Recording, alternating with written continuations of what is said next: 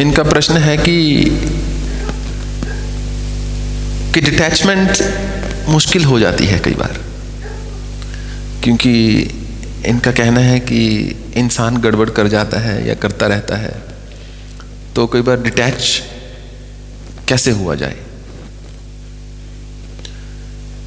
आसान कुछ नहीं होता पहले पहले जीवन में कुछ भी सीखना हो तो पहले हर चीज़ मुश्किल होती है, याद रखना। और कोई भी चीज़ है जीवन में, वो सीखी जा सकती है। हर चीज़ सीखनी पड़ती है। अपने आप कुछ नहीं आता। इवन कि एक बच्चा या बच्ची जब चलना भी सीखती है तो वो पहले कितनी बार गिरती है? बचपन में गिरती है, रोती है, फिर भी एक चाह होती है, नहीं, मुझे खड़े होके उस चीज़ को छूना है जो मुझसे ऊँची है। मुझे वहाँ तक खुद पहुँचना है। मुझे किसी पर निर्भर नहीं रहना। तो ऐसी डिटैचमेंट जो है, जो मोह से, मोह के पास को काटना जो है, वैराग्य कहा जाए उसको, या एक समता का मार्ग कहा जाए, उसमें चलने के लिए मन को सिखाना पड़ता है। शुरू में मन रोएगा, बिलखेगा, दुखी होगा। उसमें जब ऐसा होता है तो अधिकतर मनुष्य क्या करते हैं? वो अपनी पुरानी वाली टेंडेंसी पे आ जाते हैं। क्योंकि मन को उसमें सुख मिलता है। काम नहीं करना पड़ रहा कुछ। मन उसमें सुखी हो जाता है। पर यदि आपको डिटैच्ड होना है तो उसके लिए जीवन में कुछ सिद्धांत होने ज़रूरी हैं। क्योंकि मन नहीं डिटैच्ड होना चाहता। मन को सुख है अटैचमेंट में। उस अटैचमेंट में जो दुख भी मिलता है, मन उसमें ठीक है, खुश है। तो सबसे पहला सिद्धांत तो कहीं कागज़ पे दो चार चीज़ें लिख लेनी चाहिए। दर्शन की बात है, ये फिलॉसफी की बात है।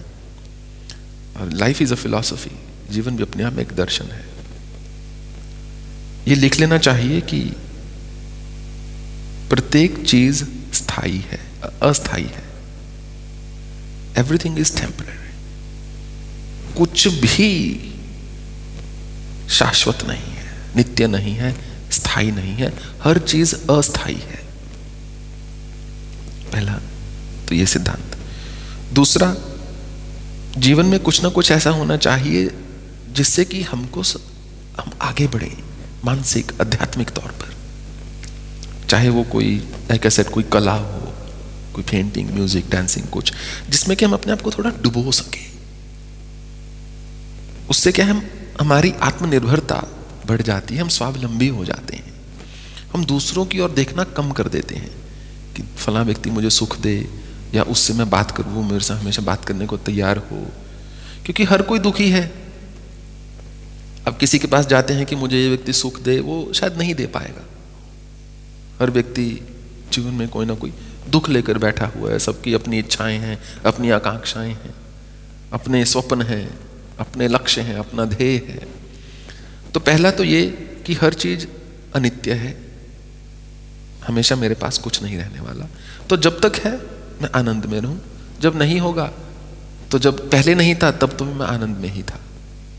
तब कुछ और हो जाएगा। दूसरा, जीवन को, जीवन में जो समय मिलता है, उसका किसी अच्छे ढंग में उसका निवेश हो सकना। To invest your time in something valuable तीसरा, एक हमेशा इस बात को याद रखना जिसको स्मृति बोला जाता है माइंडफुलनेस उसमें अपने आप को एक प्रश्न लिख लो एक स्लिप के ऊपर। What am I doing right now इस समय मैं क्या कर रहा हूँ? जब जब आप उसको पढ़ेंगे तो आपका मन उसी समय इधर उधर की सोच से हटके उस क्षण में आ जाएगा कि इस समय मैं क्या कर रहा हूँ? इस समय मैं पढ़ रहा हूँ या पढ़ने की कोशिश कर रही हूँ, या इस समय मैं सो रही हूँ, या इस समय मैं सोच रही हूँ, या इस समय मैं पेंटिंग कर रही हूँ, या इस समय कुछ भी कर रही हूँ, वो भाव जो है सामने आना शुरू हो जाएगा, जिससे कि आप वर्तमान में आ जाएँगे। बस वही है, मन वहाँ वहाँ भागने की बजाय यहाँ आ जाए वापस। फिर यहाँ का आनंद दिखेगा, यहाँ का रस दिखेगा, यहाँ का सुख दिखेगा। नहीं तो मन इधर उधर भाग रहा है, निरंतर। उससे हमको दूर होना है।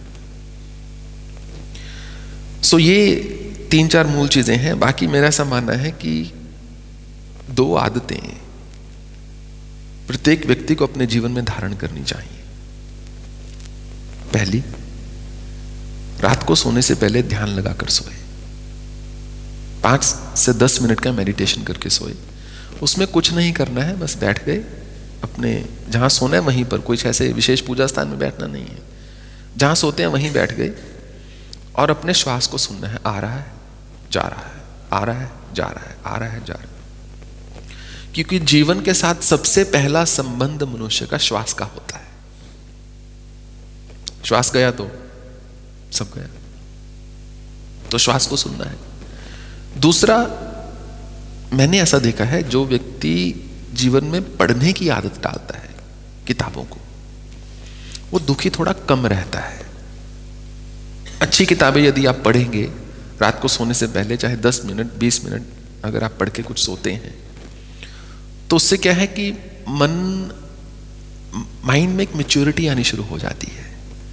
क्योंकि अगर आप किसी व्यक्ति की लिखी किताब पढ़ रहे हैं, मान लो व्यक्ति 40 साल का है, आप केवल ये नहीं कि उसने चार महीने में किताब लिख दी और आप चार महीने का उसका अनुभव पढ़ रहे हैं। आप उसके साथ चालीस साल की यात्रा कर रहे हैं। उसका चालीस साल का ज्ञान उसका चालीस साल का जो पूरा निचोड़ निकाल के आप उसको पढ़ रहे हैं। तो उससे आपको एक नया संसार, नई सोच मिलती है। और बात सारी सोच की होती है बस।